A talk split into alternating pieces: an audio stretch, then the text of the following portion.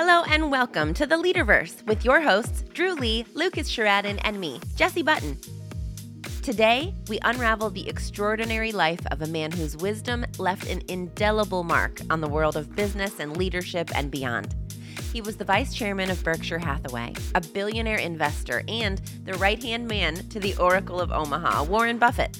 Today, we turn our spotlight on the remarkable journey of Charlie Munger. Today on The Leaderverse. Welcome to the Leaderverse podcast, where we talk about authenticity, the challenges, the trials, the tribulations, the ups and downs, and the sidewayses, uh, sidewayses, if that's a word, in leadership. So this week, we we've had a um, unexpected, of course, anything like this is, we had an unexpected passing of one of the pioneers, I think, in business. And it's hard to say someone's a pioneer at this, you know, in the 2000 era, but Charlie Munger passed away yesterday at the age of 99 and still basically got up and went to work every day. And someone who, you know, builds a company that is the size scheme um and and the the worth overall the net worth of of a company as big as Berkshire Hathaway I almost think it's it's fitting that we do something to talk about the legacy of Charlie Munger, while at the same time, who better would represent a podcast about authentic and transparent leadership than somebody like Charlie? Him and him and Buffett were, you know, essentially they were partners in, you know, in Berkshire Hathaway. And if you know anything about the history of Berkshire Hathaway, you know, Berkshire Hathaway is a company that in all actuality shouldn't exist.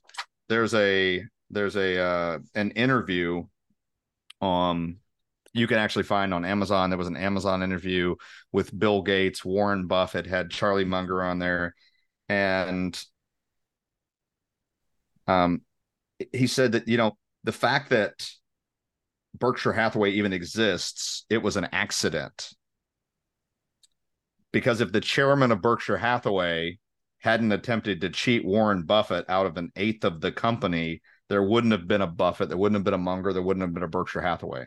Essentially, you know, Berkshire Hathaway was was a company way back in the 1950s. Um, it had actually, I think, it originally was was founded all the way back in the 1800s, the late 1800s, and it was a manufacturing company. And you know, it had been it had been a very successful company. Uh, obviously, any company that's going to be around for you know 100 plus years uh, obviously has some goods or has something that's worth something. But in 1962, you know, Warren Buffett, Buffett is really great at something. Is he looks at companies and he looks at things and he looks at what is undervalued. And that's that's how he's kind of, you know, he gets so much credit for you know being a sophisticated investor the thinking time he's he's almost kind of like this iconic almost you know larger than life superman superhero figure in the world of investing. But one he didn't do it alone. Uh, they really were partners and their their their superpower was in the collaboration that went along with with building the company. And one thing that they both said is i I do what I call my circle of competence. I stay within that circle. I don't worry about things outside the circle. Mm-hmm. So they're really clear on what they know and what they don't. So they stay within the circle of competence. And circle of competence is they understand financial institutions. You look at some of their major acquisitions over time, they've made a lot of money in Wells Fargo. They've made a lot of money in American Express. They laid a, mo- a lot of money in Coca Cola. They look for companies that what they call has a moat around it while there may be, for example, there may be Coca Cola and there may be Pepsi, they're fairly iconic. You don't really tend to think of a third or a fourth or a fifth software, you know, or a soft drink, right? We hmm. don't talk. We don't think about a third or a fourth or a fifth soft drink in the iconic of like, all right, what's the two most popular brands of soft drink? Coke and Pepsi. You go to a restaurant, you say, "Can I get a Coke? Can I get a Dr Pepper?" And they say, something silly like, well, we only have Pepsi. Why does any, why do you only have Pepsi? Why does anybody have Pepsi? But that's a whole different sidebar. But they, the two iconic companies are Coke and Pepsi. You would describe that company as it has a moat around it. There's not a lot of competitors. They pretty much own the space that they're in. Companies like Apple, IBM, Intel.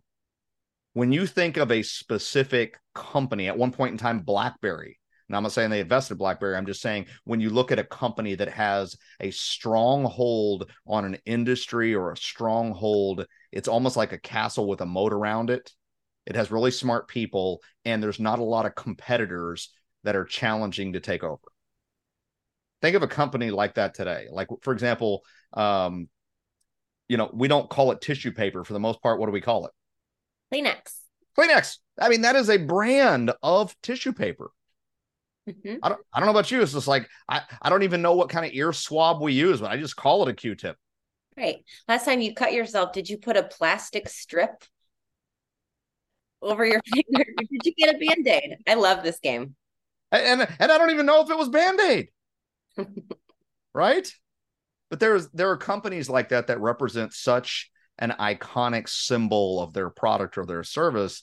And those were the type of companies that Warren Buffett and Charlie Munger really looked for because they understood their span of confidence. So Warren Buffett was very good at understanding what is a company, what does the company do, what does the company make, and what is the company worth. And what he looked for is companies that were statistically undervalued. He bought stock in these companies that he said they're worth more than their current or advertised stock price. So he ended up buying stock in a company called Berkshire Hathaway after he noticed it was statistically undervalued. He bought the stock. It was it it was you know textile mills. It did a lot of different things, and you know eventually you know Buffett acknowledged that the textile business was kind of waning and the financial situation was not going to improve. So in 1964, um, they were they were going to essentially sell off the company. There was an offer to buy Buffett's stake in the company, eleven and a half dollars per share. Uh, Buffett agreed to the deal, and a few weeks later, Warren Buffett received an offer in writing, the tender offer was eleven and three eighths. So eleven and a half or eleven and three eighths.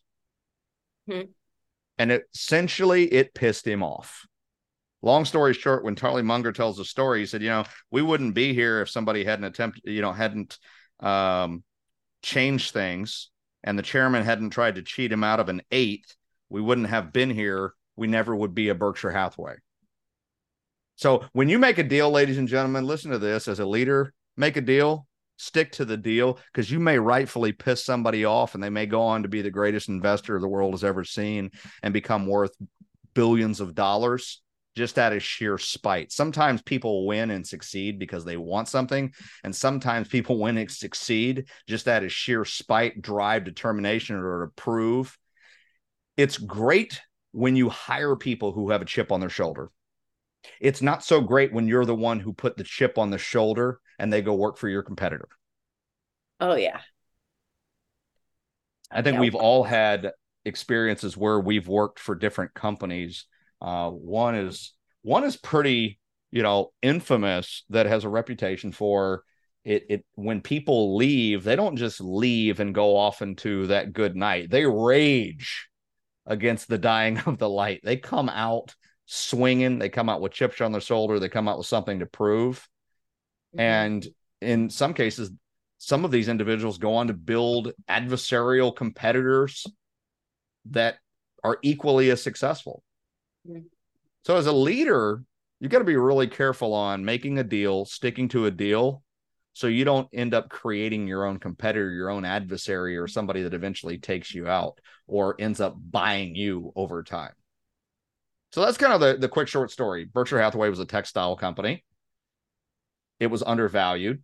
Warren Buffett decided to invest in said company.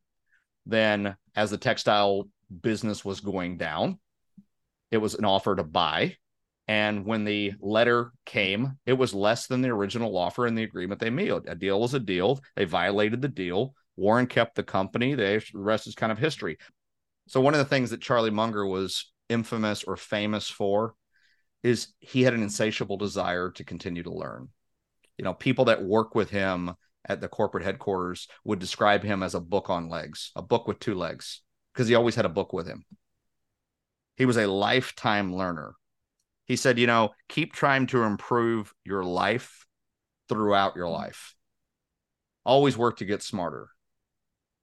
Always work to improve. Always work to learn. Always work to get better. I mean, isn't that something that each and every one of us could do? Mm-hmm. I mean, that's not a great science, right? There's nothing secretive about that.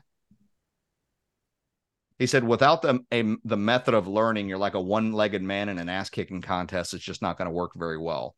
I mean, if you if you look at some of the several of the quotes and you look at Charlie Munger's story, you'll realize that there is he could be the poster child for authentic leadership.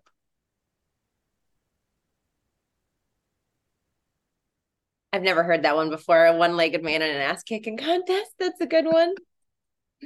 That's a really good one. So this he said, "I think they, I think that a life properly lived is just learn, learn, learn all the time." And this article lists his largest gift was a $200 million pledge to the University of California at Santa Barbara back in 2016, mostly to build new residence halls for undergraduates.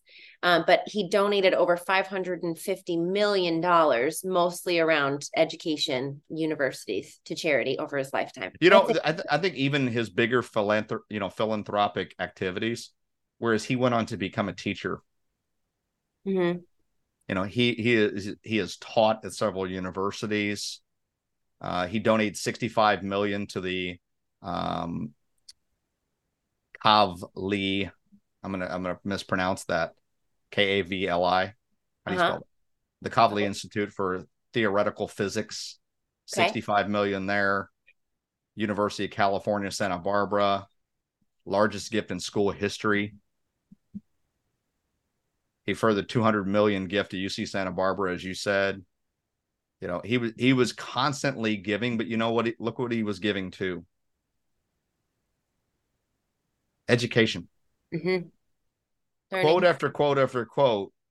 His his common denominator is always be learning, always be giving, always be educating.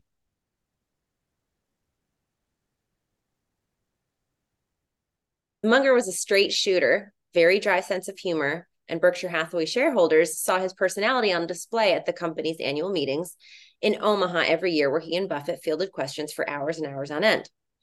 Often, Buffett would answer questions at length, and then Munger would chime in with something uh, or like a perfect one liner, it says, and the audience would always rare, would always roar. But they he followed a concept of keeping everything simple so, or as simple as possible. So he says, a quote from Munger I can't think of an, a single example in my whole life where keeping it simple has worked against me. Which it makes makes so much sense. He says that way when you make mistakes, they really aren't because we kept it simple. Well, it, it, you know, the, they call it the Munger approach to to thinking, and and it's difficult to imitate because you know, many of us overcomplicate the simple. We take something that's fairly simple and we'll add 20 steps to it. Jon Acuff in his book Finish described this as the person who says, My goal today is to clean out my garage. Well, if I'm going to clean out my garage, there are some items of value in this garage. You know what? If there are items of value in this garage, maybe I should sell this. You know what? I should have a garage sale. Well, if I'm going to have a garage sale, then I need to accurately price all of the items. I'm going to need stickers.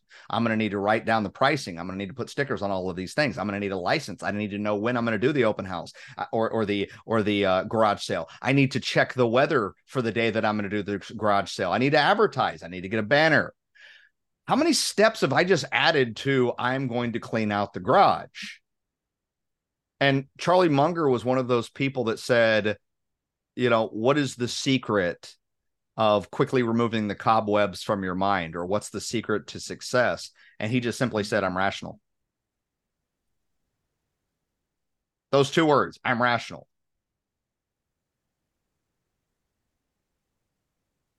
Oh, cool. So when you ask about authenticity, I'm going to read some quotes from Charlie Munger that I think really describes how authentic somebody can be in in those one liners. You know, he said it's it is remarkable how much long term advantage people like us have gotten by trying to be consistently not stupid. instead of trying to be very intelligent. My favorite all time business mm-hmm. book is the book by Keith Cunningham called The Road Less Stupid. And he describes that we don't need to make more smart decisions or intelligent decisions. We need to make fewer dumb ones or stupid ones.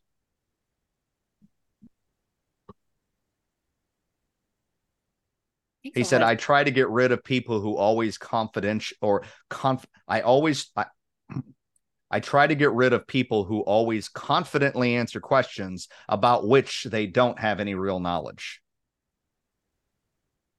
i always say i want to know where i would die so i can never go there that one took a second but yeah I wonder if he went there. So, you know, he said, take a simple idea and take it seriously. Mm-hmm. And there's over and over again this common thread that said, I think Warren and I know the edge of our competency better than other people do. And they didn't stray outside that level of competency. You know, you didn't see three, four years ago them buying digital art in blockchain. Uh, they were very heavily criticized back in the 2000s in the dot com bubble because they didn't heavily invest in dot coms and the IPOs. And Warren flat out said he was the more outspoken of the two. Charlie, you'd get a one line answer. Warren, you might get a book when the two of them spoke, which is one reason, you know, Warren Buffett is, uh, I think, far more credited in popularity than Charlie Munger. But they were both equally I think as brilliant, and you you couldn't have one without the other. It's like Abbott without Costello, Laurel without Hardy. They really did come as a package pair, and their secret was in their collaboration together. But they took really really simple concepts and they didn't deviate outside of their circle of understanding or competency. So when the 2000 dot com was going on and all of this money was to be made, there wasn't necessarily value in those companies. So when Warren and they were analyzing the dot coms, they looked at them and said, I don't see it. I don't understand it. I don't know how there's value there. You got companies that were, you know, they went from $13 a share to $87 a share in a 24 hour period during that era. And they looked and said, they sell vacation.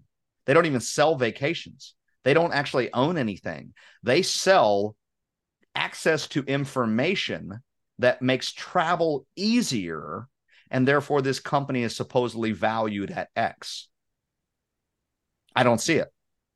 And then later, they were really justified in their way of looking at things when the dot com bubble burst. You know, NFTs, Bitcoin, and a lot of you know cryptocurrency. And for you crypto fans out there, just just just a generic statement whether it, you understand it or whether you don't.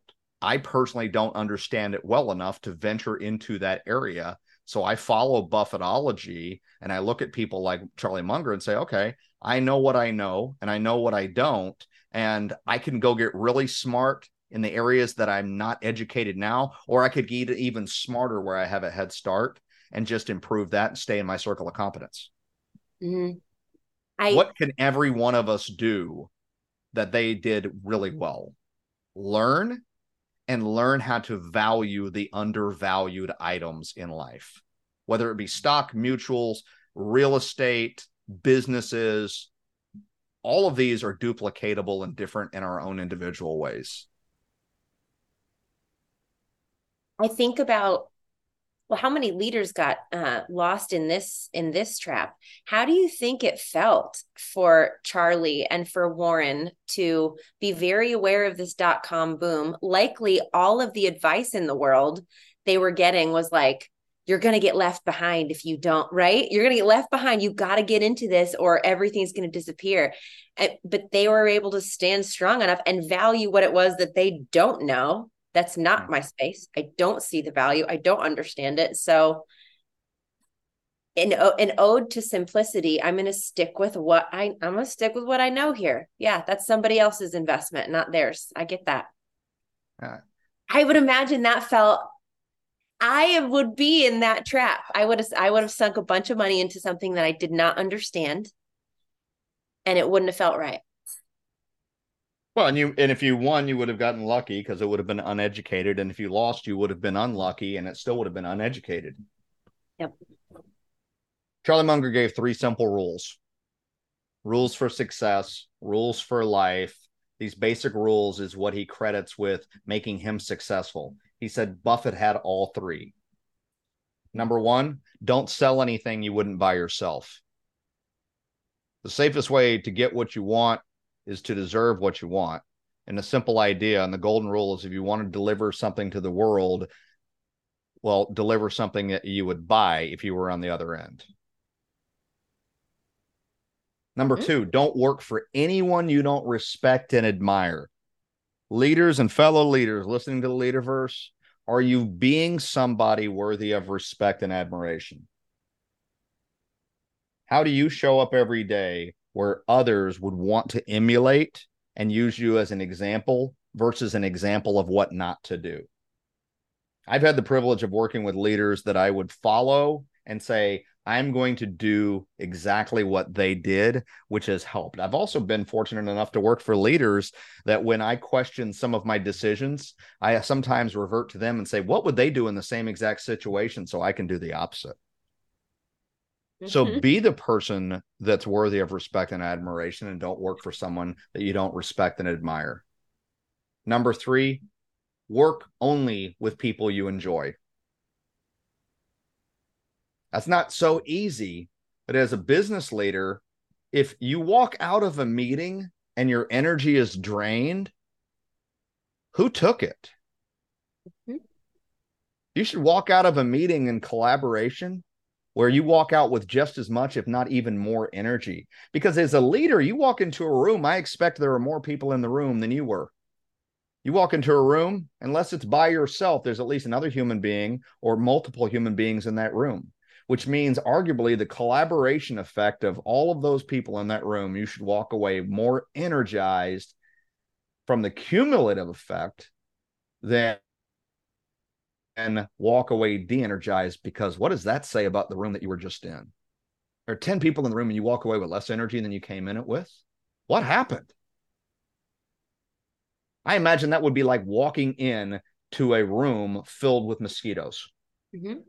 Or going to get a blood transfusion or giving blood at the Red Cross, and you walk away more de energized than you came in.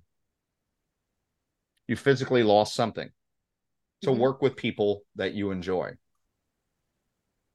I love that one. Love that one. I think of um, Jon Gordon and the energy bus, right? Mm-hmm. And it just takes one person and it's always the leader. That's right. You can fix what, it. What do they say? Speed of the leader, speed of the pack? Mm-hmm. mm-hmm. The energy of the leader the mm-hmm. energy mm-hmm. of the pack. You get to create not the people that are around you, but you do get to choose them and you really do affect them whether you're whether you're meaning to or not, but your energy, your attitude and your internal thought processes that as a leader are contagious. When I watched the Netflix or when I watched the Amazon special that had Charlie Munger and Warren Buffett in an open conversation and it had different interviews with them over the years the two things that really struck out he said when it comes to investing if you're emotional about investing you probably won't do well.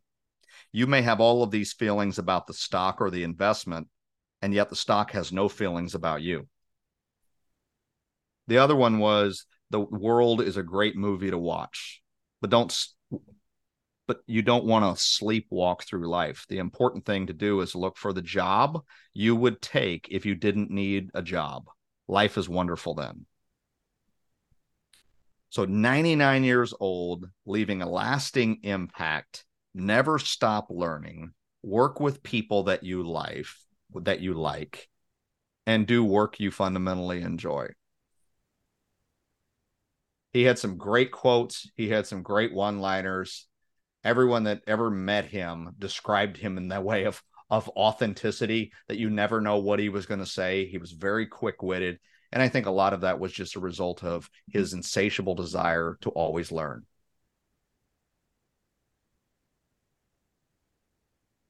I like it.